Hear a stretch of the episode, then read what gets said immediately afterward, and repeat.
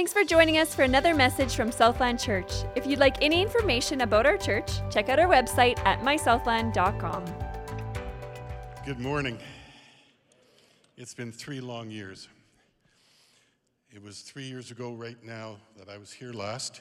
And, uh, you know, I was thinking about this. That's basically the time that Jesus was on earth with his disciples, um, that period of time. So, uh, a lot can happen in that period of time, as Jesus found out and did all those things. Well, I've got news for you. I've got stories for you today. I've got a situation all around the world that should excite you. This is far beyond anything we ever imagined before. When I say that, I've come to you over the years. Uh, somebody told me I've been coming here since 1997. I feel real old, but anyway. Um, over the period of time, I've been bringing you stories about victory of the church all around the world. And it's true. And it's been growing and growing and growing and growing.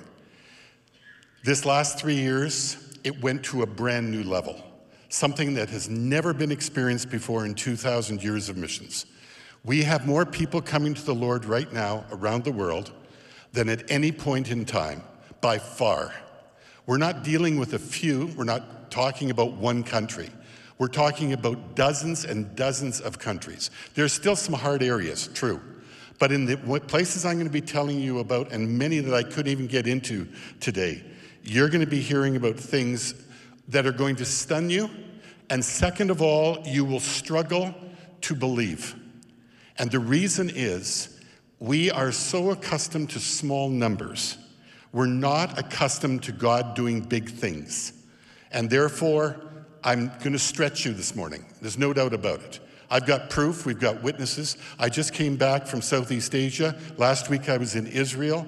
Um, four or five weeks ago I was in Serbia and Albania. Two weeks from now I'm in Ethiopia. And the list goes on.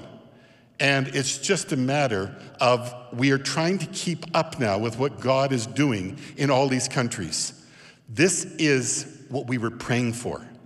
And when it comes to Persecution Sunday, praying for the persecuted church, um, in all the countries, all the countries that I went to, I asked each one of the leaders, some of these were huge leaders of massive churches. And I sent message to them if they couldn't come and see me. We had the feedback from them. In every one of the situations, it was this. Yes, we have persecution. Yes, these 40 pastors were just thrown in prison in China, in uh, China Gospel Fellowship. Yes, we've got in Vietnam five guys that were just put, put in prison. And the list goes on of all those things. In every single case, though, they came back and they said, Yes, this is the price a bondservant has to pay for success. Because they said this, they said, Ron, that's true, but listen, what God is doing. Look at how many are coming to know Him. In other words, their eyes were on the prize. They weren't concerned necessarily about all the persecution, even though we should pray for it, as we have done, and continue to pray for all these folks who are suffering in all these areas of the world. There's no doubting that. But what I'm trying to do is shift gears and let you see the other side of the kingdom this morning. And this is the side of victory. And therefore, if you'd like to take your Bibles just for a minute, and if you brought them, and I'm going to read to you a section here or guide you through it. I don't have much time to go into it, but I'm going to take you to Acts chapter 2 and just give you a quick rundown. And then I'm going to try to take you all these places and these countries. In Acts chapter 2, this is, um, this is Pentecost Sunday. And Peter and the boys are all gathering, and all of a sudden the Spirit of God is poured out. You know the story. I don't need to take you and read you all the verses. The Spirit of God comes down. The people who were touched by the Holy Spirit began to act differently. There was a quality coming out of them, it was an endowment of power from on high. They were transformed in a moment of time and they were looking different. In that fact, all the other people said, Why are these people so different? They're, they're, they're strange. Peter goes on to explain that this is what was prophesied in the end times. It's Joel's prophecy. And he goes on to tell that. Then he goes on and explains the gospel. He throws in some scripture appropriately throughout. And then, then he comes to the one part here, and give me a second to get my notes out. Then he comes to the one part here, which is very, very significant. And hang on. I haven't done this for a while. I've been traveling. Hang on. And then he goes in Acts 2:37 and he says this. It says there, now when they heard this, they were pierced to the heart. And the word pierced to the heart is an idiom. And what it actually means is this they were experiencing acute emotional distress. That's what those words actually mean. And said to Peter and the rest of the apostles, Brethren, what shall we do? And I'm trying to convince you of this morning that this is what is going on around the world right now. The world is in a state of emotional distress. They don't know where to look. Why? Because COVID proved to be the trigger on the greatest tidal wave of people coming to know Christ that we've ever seen. And you can say, well, it was a lot of people died. There were. There were a lot of people died. I've got the stories from all around the world. But it brought people in other religions to the realization that those religions were empty. They had nothing to hold on to. There was nothing giving them peace. And at that time, they saw the difference. As on the day of Pentecost, they saw the difference between the world and people who were walking with the Spirit of God indwelling them and coming upon them. They had a different quality of life. They stood apart. And that's what we've seen in all these countries I'm taking you to. We're seeing the fact that all of a sudden the Christians were notably different. What? They had joy, they had the peace, they had a calmness about them, they had, they had a serenity which had never been noticed before. All of these things started to come into all these countries, like the Indias and the Vietnams and the Laos, and all these countries we're going to go to. And then all of a sudden, the people came and they said to the Christians, Why are you different? What should we do? Because they were in emotional distress. Their worlds were crumbling. People were dying all around them. Animism had no hope. The worship of trees and rocks and, and, the, and the moon. They were looking for a personal God to come and live within them that they could know personally. And then when they looked at the Christians, they said, You are different. How did you get that? Where did you find that? And that's when people started to come. Um, in the book of Acts, on the day of Pentecost, it says that there were 3,000 that were added that day. In Acts 4 4, it said 5,000 men. In Acts 5 14, multitudes of men and women were constantly added. In Acts 6 and 7, this is after the day of Pentecost, the number of the disciples continued to increase greatly. In other words, they ran out of numbers. They were just using phrases at the end because there were so many that were coming, they couldn't count them. And this is what we're seeing today, but a hundred or maybe even a thousand times greater. Let me give you an illustration from, from my history. When I was a little boy in Regina, Saskatchewan, growing up, we would try to make a go kart. Do you know what a go kart is? Go kart in my history is not something you go and you buy that's already pre made of pipes and engines and everything like that. No, we had to make them out of nothingness. In other words, we'd find four wheels, we'd build a platform, we'd get an old um, uh, lawnmower engine, put it on the back, figure what pulleys did, found a steering wheel, and we built this thing. If it moved, it was a success. Well, I tell you, that what we are seeing today, if and I'm not putting it down for one second because the conditions that they were living under in the Roman Empire at that time, this was miraculous in the early church. No put down at all. But in comparison to what we're witnessing now, this was a go kart, and today we've got a V12 Rolls Royce engine. That is the difference. And now I'm going to show you why. Um, I'm going to take you, first of all, um, those numbers at the back mean something, don't they? Um, um, I really can't see them too well. Okay, so um, India. We're going to start with India.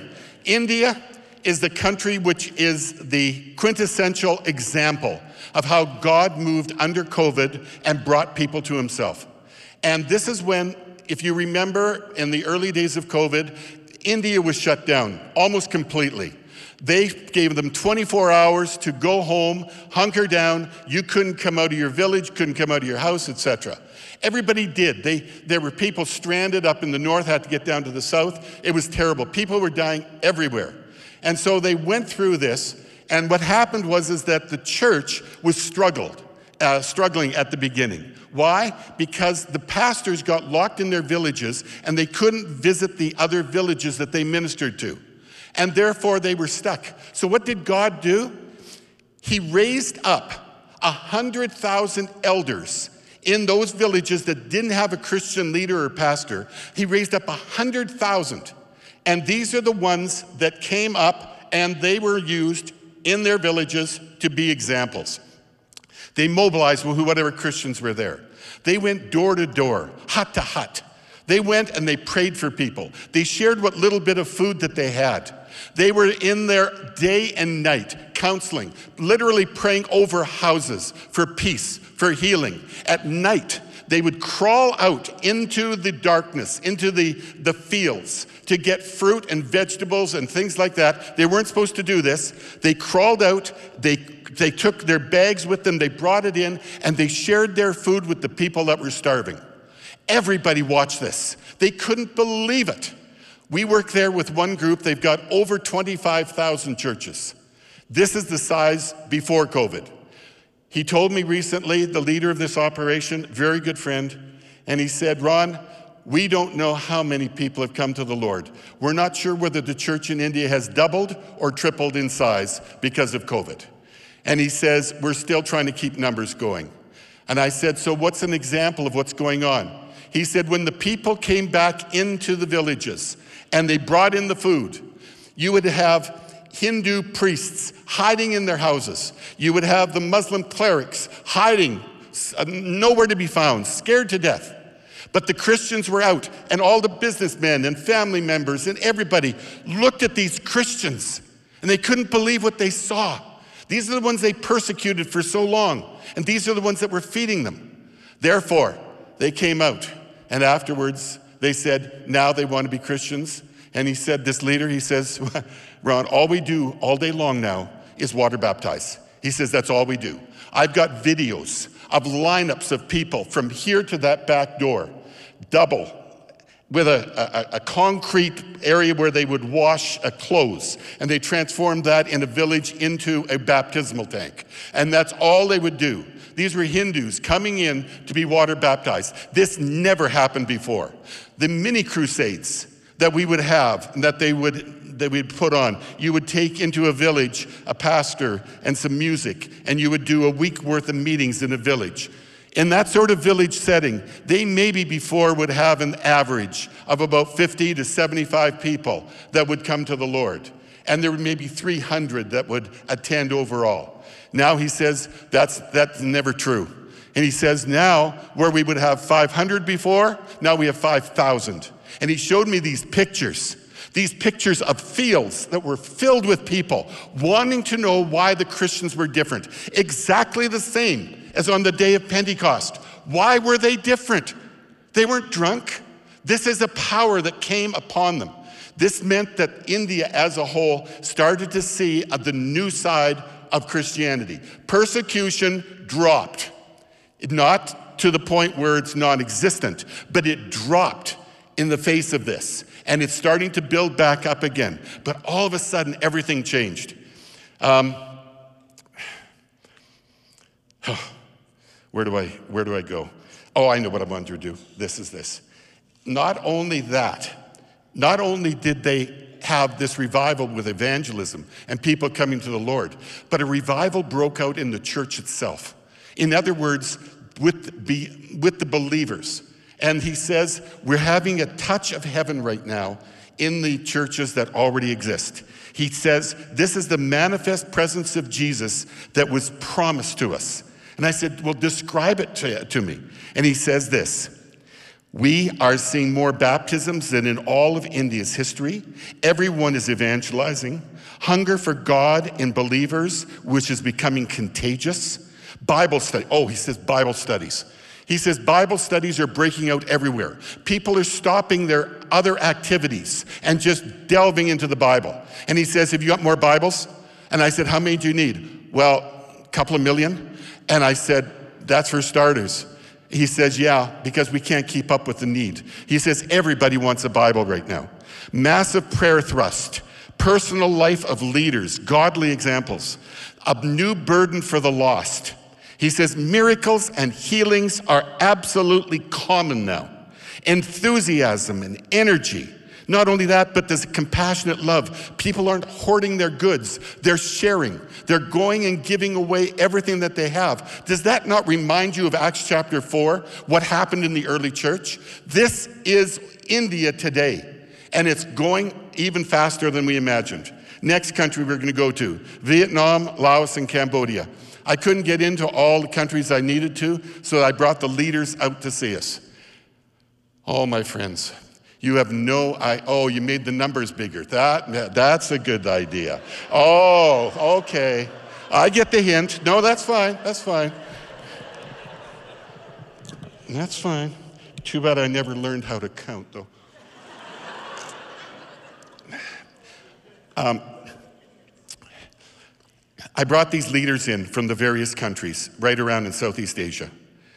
And the one fella came in from Vietnam. And he's sitting there and he says, Ron, we've never had it so good.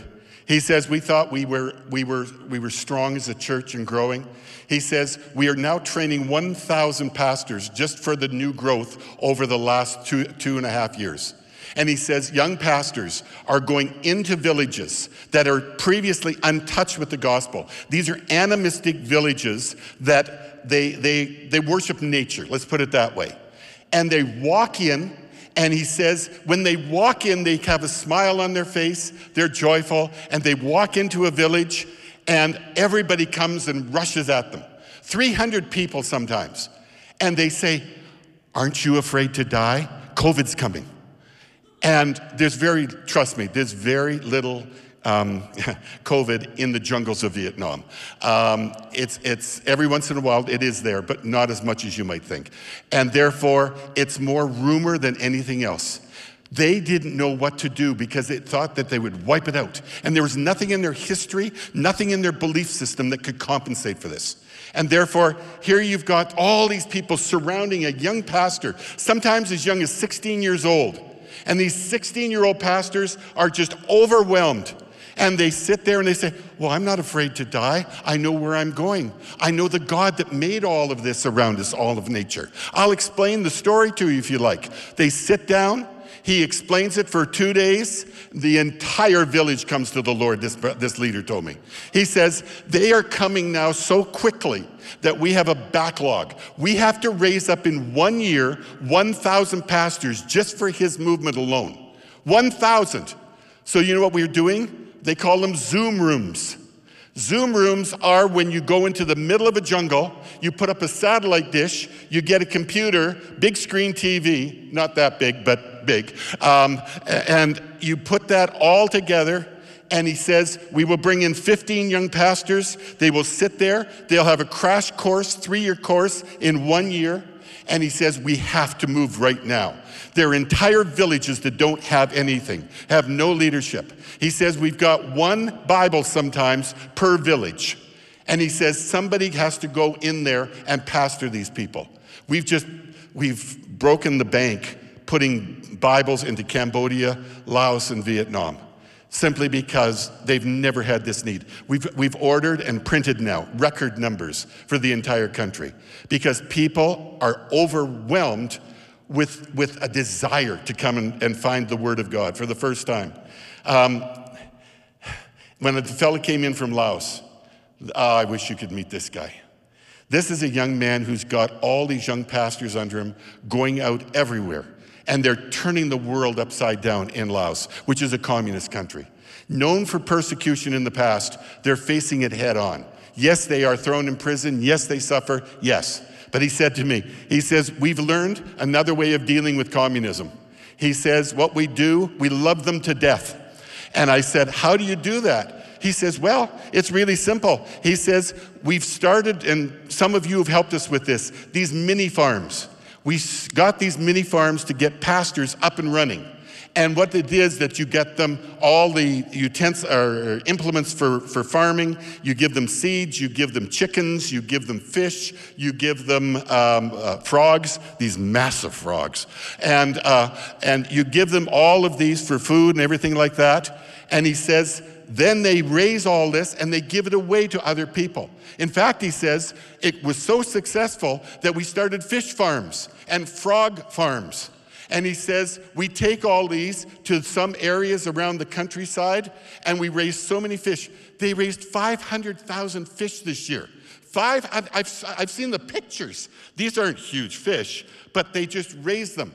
They are now going and asking the communist leaders, government leaders, could you point out who all the poor people are that are starving? We'll take care of them for you and they're taking the food over to them, they're taking everything they need. They march in to government headquarters to say thank you for the list with baskets. I've seen these huge baskets. And they've got a top on them with flowers, and they've got food in there. They present them to the government communist atheistic official, put it on his desk and they say, We want to thank you so much for giving this opportunity to take care of these people. If you have any other needs, you come to us as Christians, we'll take care of them for you. He says, The guys just stand there, awestruck, like they've never seen this before. And then I said to him, I said, So what is the, um, what we shall, shall we say, what is the impression of the people? Excuse me. And he says to me, he says, Ron, he says, so many people are coming to the Lord in these villages now. And they're seeing that the Christians are out in front, loving people, sharing, just, just operating exactly as the Bible wanted us to, with love and compassion, not with fear, and with, with, with joy, peace. And he says, We are setting a new standard. So much so, he says, now take this one home with you. He says, right now, he says, You can watch a Christian walking down the street or the, the village pathway or wherever like that.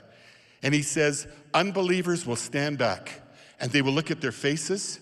They'll see the calmness. They'll hear them maybe laughing. They'll hear them praying. They'll hear them um, j- just with the sweetness about them and the peace of God upon them. And he says, even in the way we walk is different. There's a lightness to it. And he says, It is not uncommon now for unbelievers to take their fingers and point to one another and say, Christian. When that happens, you know you've got a revival on your hands. You know you've got a reputation that we've been waiting for. It's happening now throughout Southeast Asia. Um, Serbia.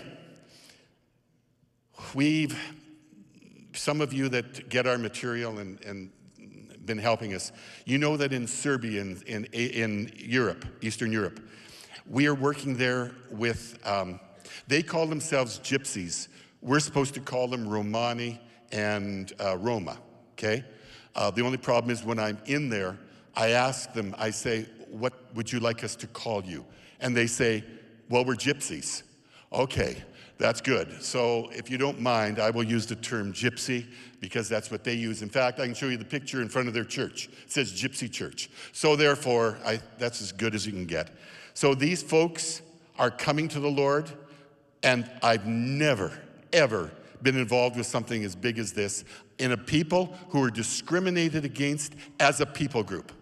And the, the one place in Leskovac, they've got a thousand people in the largest evangelical church in all of Serbia.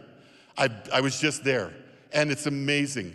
I saw everything. We bought them van, we've given them food, we're helping them with outreach and Bibles. There are 35,000 Bibles being delivered right now this week uh, to them. Here we are.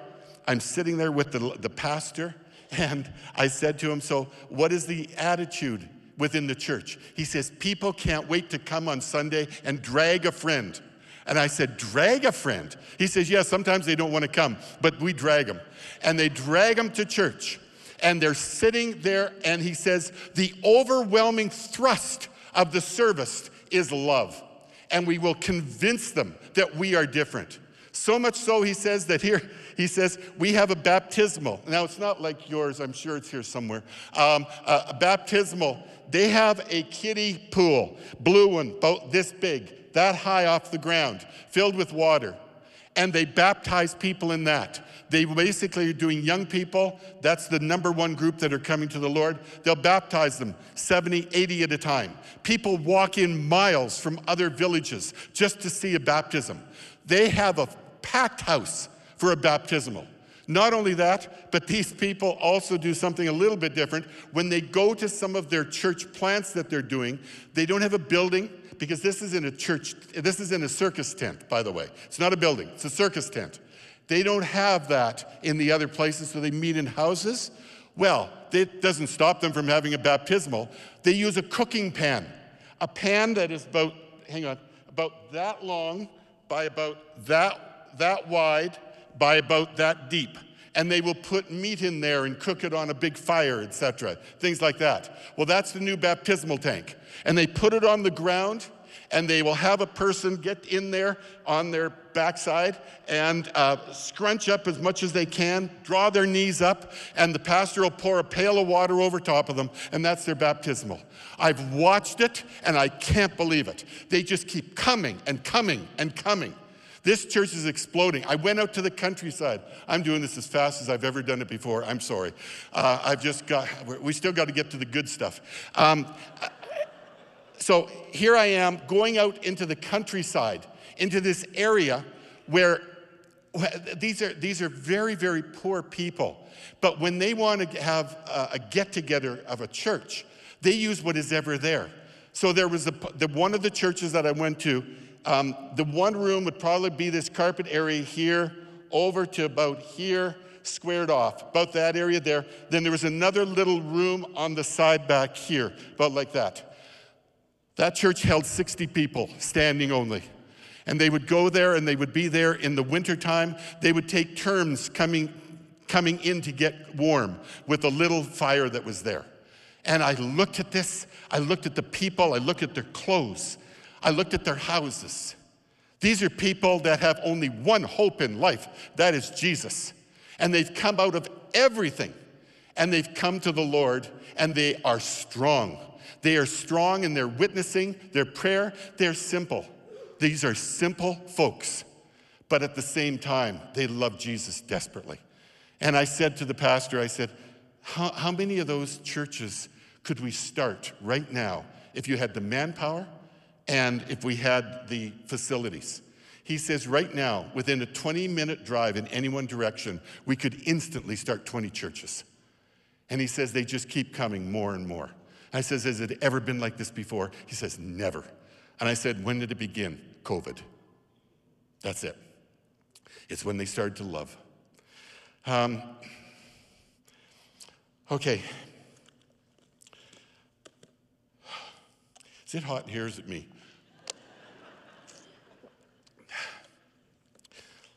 I'm going to take you to the Ukraine very quickly. And this one you probably have not heard on the news. In fact, I would, I would doubt that they would talk about God on the news. But anyway, um, we got a call probably about, I'm going to say April. We got a call from the Bible Society and the Ukrainian Bible Society, and they could not get Bibles printed um, quickly or New Testaments printed quickly. They were going to need four to six months to get it done for various reasons. Uh, they just couldn't get it done. So they phoned us and said, Would you be able to do it quicker? We said, We'll try to do it as quick as we can.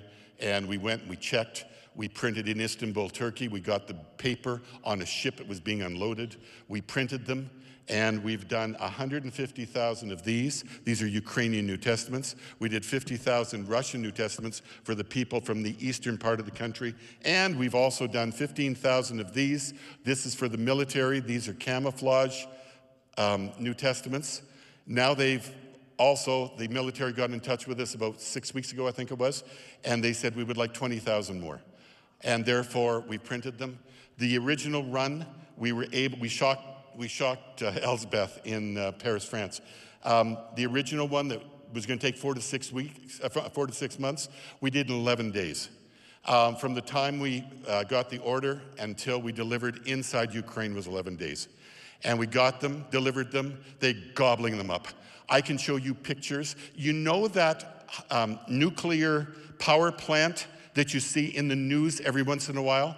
Well, that is where the bulk of the people are that are receiving them right now. We've done other areas, but that area is very, very receptive to the gospel. We've got pictures where pastors and evangelists are having our boxes ripped open. People are coming, it's just a sea of hands to try to get a copy of this. We've talked to this one pastor who's involved, he's an evangelist with a team of evangelists all over that part of the country.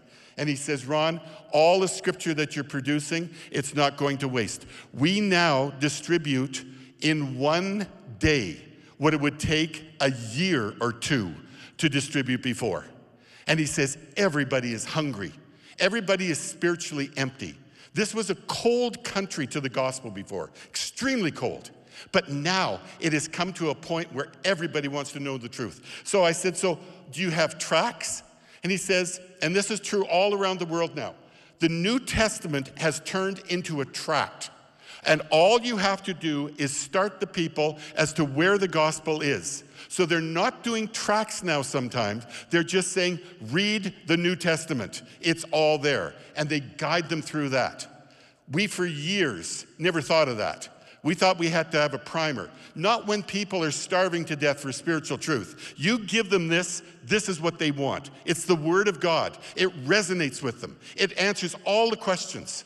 And that's what's going on in Ukraine right now, and uh, we'll probably be doing more coming up. He said to me, he says, the war opened the ears of the entire nation and opened the eyes of every seeker to, to the spiritual things. And he says, This we've never had before in Ukraine's history. Israel just came back from there. Oh boy. Um, they are experiencing the beginning stages of a revival. Uh, I'm sitting there with the leaders of the evangelical, shall we say, messianic congregations. I'm with the head of the Bible Society. I was with some of the leaders of the Arabic speaking congregations, and everybody said the same thing. Numbers are, are off scale. In other words, he said to me, this one brother, he's sitting across from me at lunch, and he had an Arabic speaking congregation. And he says, Ron, we're plumb full. He says, never been this full before. And he says, we don't know where we're going to put the people. And he says, this is the first time this has ever happened. And I said, why? Because he says, under COVID, we didn't run and hide. We loved everybody. And he says, this just got around to everyone. They would come to us and ask us for food. They would come and we would be able to help them and supply them with it. They would come and they would have sickness. We would pray for them. And he says, and they would be healed. And he says, this just kept on going. Not only that, but when I was with one brother there, and he's in Haifa in the lower part, he's got a large church, one of the biggest churches in the entire country. And he says, Yeah, we're going to start two more churches, another one in the north, another one in the south, because we're full and everybody wants to come. And I said, Was this ever in your plans? Never. And he says, Now it's a full revival. The Spirit of God is moving. They are studying the Word of God, prayer meetings. He says prayer meetings go on and on and on. Worship times just keep coming and growing. And the Spirit, he said, in the services has reached a, a, a fever pitch, shall we say, that has never been experienced before. I was there last Saturday, and I'm sitting in the service, and I could understand what he means. This was on Mount Carmel and where the fire of God came down. Remember Elijah, prophets of Baal, etc. It's a church on that very spot, and I tell you, it was fire. Uh, it was incredible. And that is a brand new day for Israel. Now, we get to the big one. And uh, here we go. Uh, I'm going to take you to Ethiopia. And I'm going to tell you probably about the second greatest turning to God in the world, other than China. That's by sheer numbers alone. By the way, in China, they sent out um, word to me when I was in Bangkok, and they said, um, some of the leaders there that I know, um, they said, everything is going great. We've had 40 pastors thrown in prison. Please pray for them. But the church is growing on every front. And he says, we cannot keep up with the growth. He says, everyone's unemployed um, in, in the cities, etc. And he says, everybody has a, a yearning to just sit and talk about where to find hope. And they are looking at Christians for answers. And I said, So are the pastors busy? He says, Busy. He says, They don't even know where, when they're going to sleep. He says, Everybody keeps phoning them, waking them up, wanting them to tell them how to accept the Lord. And he says, They are winning people to Christ over telephone calls right now. And he says, This is unparalleled before. I said, So, how many Bibles do they need right now in the country? Well, he says, 40 million will be a good start. 40 million just to keep up with the growth in the church. And I said, So this is a big number. He says, Well, it's a big country. and I said, This is true. Okay, that being said, Ethiopia.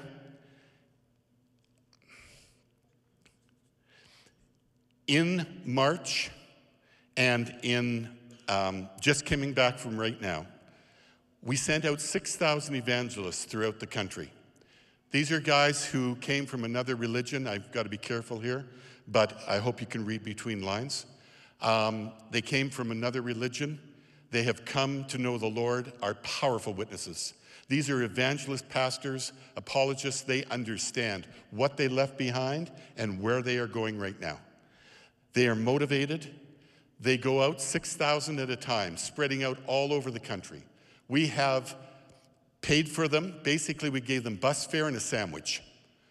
And they went out and they have won to the Lord in under March, sometime, some in the summertime, and also the last one. Hundreds and hundreds and hundreds and hundreds and hundreds and hundreds of thousands. I could keep walking across the stage and back again, and I wouldn't get to the real number. I'm telling you, I won't tell you the number because you won't believe it. It is something which has never happened before. We've got the proof. We've got all the leaders of the country all uh, telling us the same story.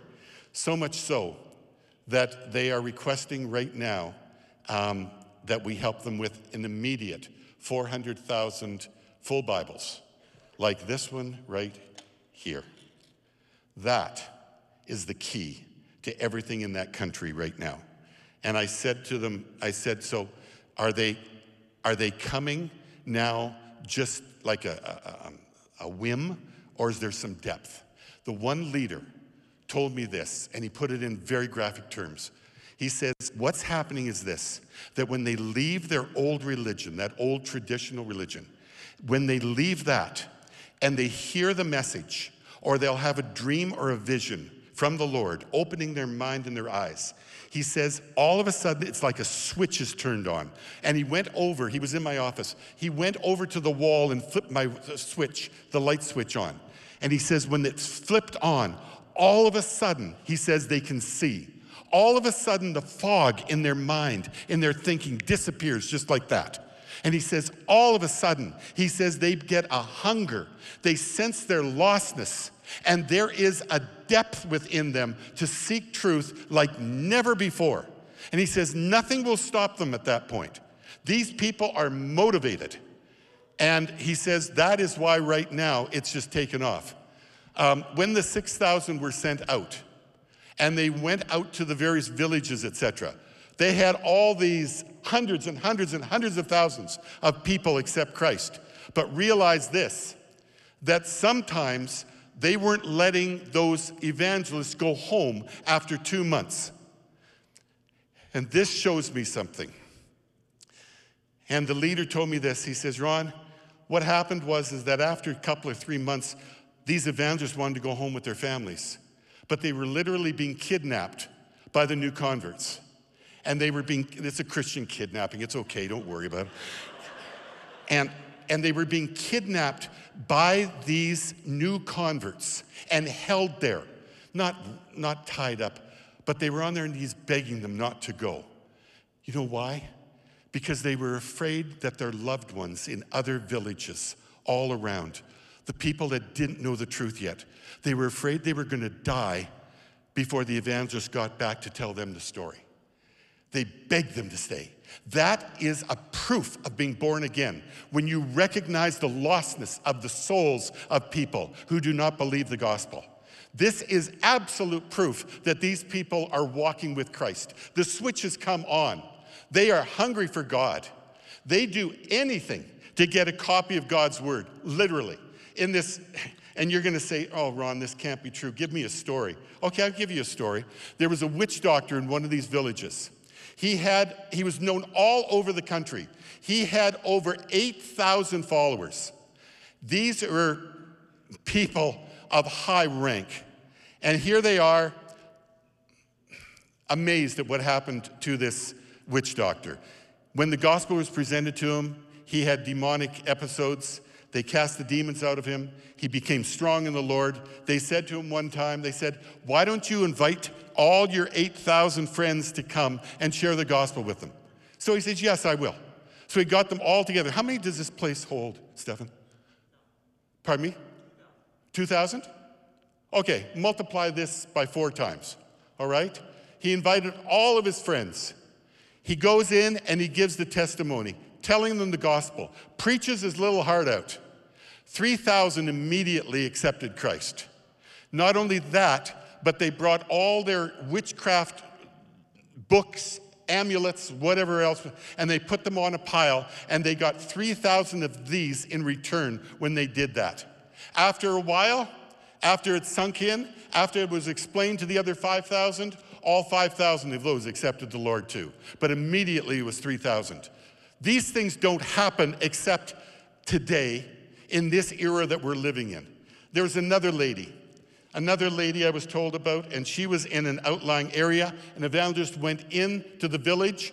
She, she was demon possessed.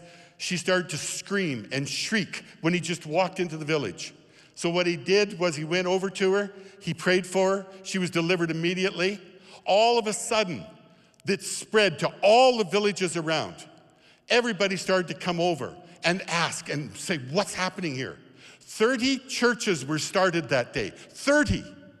Just because of one incident. And I can, I can go on, there's, there's so many more. There,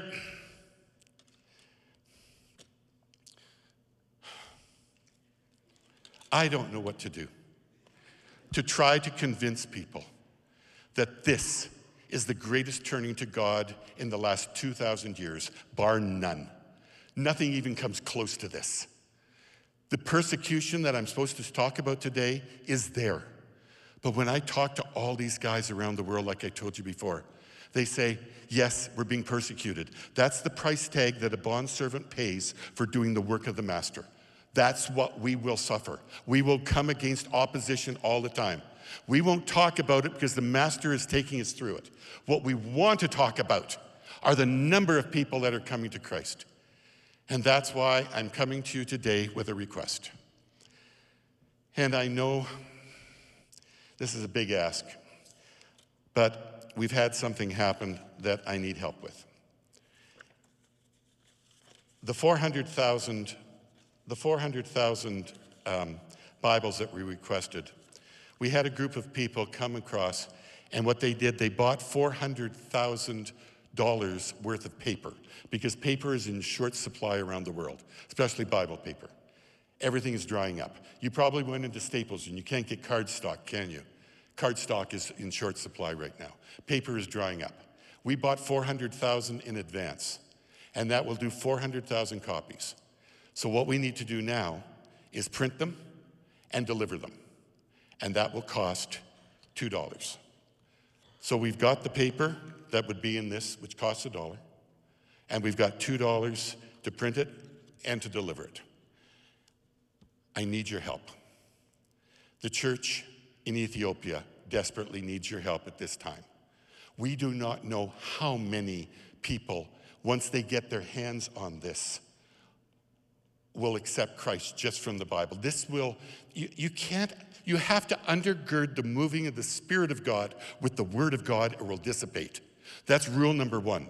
Rule number two is this when these people make this ink and paper into flesh and blood, Then this motivates them even greater to go out and demonstrate Christ to their friends and loved ones and neighbors and everyone around. This is the motivating power. The Spirit of God works through the Word of God to bring in the harvest. And that's why, right now, if you can help us, I would really appreciate it. I'll be honest, um, I, know, I know these are tough times. Um, I know very well the cost of living is going up. I know very well that a lot of people are struggling. But if you can help with whatever you can do, we'd appreciate it. I've got on the back table, my usual spot, card like this, and it's got a QR code on it. I love QR codes. I, have fallen in love with QR codes. I don't know why. But anyway, that will take you to the exact spot on our website to tune in and you can donate online or whatever. And I've got How Can I Helps back there, uh, little packages with an envelope in. Folks, I'm begging on behalf of the people of Ethiopia, not for myself. I'm begging for them. Please, if you can do something to bring in this harvest, it's huge. And I believe that this is the time, this is the time like we'll never have again. We've, we've had COVID, it's opened eyes and ears, and now we can bring in the harvest. This is where we're at today. I have come to this church over the years. You've been so good. You have come across and you've won more people to Lord. In fact, I don't know a church in Canada that has done what you have done for the world. I appreciate it. And um, now we're in the ninth inning, two out, and we need to hit a home run. If you can help us, we'd appreciate it. Father, I just ask for my friends here. Lord Jesus, I just pray that you would encourage them. Encourage them right now with what you're doing. There have been some hard times here in this city and in this church. COVID was difficult. And Lord, I just pray right now that you would show them that there's a victory around the world to be won, that people in all these countries are standing apart from the crowd, that we have been called for a time such as this to show how we are different. And Father, I am asking you to bless this congregation. I'm asking you to lift it up, to give it energy, Holy Spirit energy. I'm asking you to give them a burden for the lost. I'm asking you to give them that depth of experience like they have in India right now, where that revival has broken out where there's this, this yearning for the Bible to study the Word of God, where there's this compassion that's going to sh- give whatever they've got to the people around them. Father, let the believers in this town know that we are different. I'm sorry, let, let the unbelievers in this town know that we are different, that we stand apart from the crowd, that the Spirit of God, as in the day of Pentecost, did something within us that changed us. We look different. Father, I pray for this right now. And I pray for the persecuted church around the world. Father, for those that are suffering, give them hope, give them strength, give them an end of their suffering. Let them let, have them released. Father, you said that nothing will come against us that we cannot take. We can't overcome, that you will be there all the time. And Father, I pray for this right now. That you, Father, would be beside them in those cells, in their situations, let them not give up, but hold tight to you. I pray for these things and ask you to do this all. In Jesus' name, amen.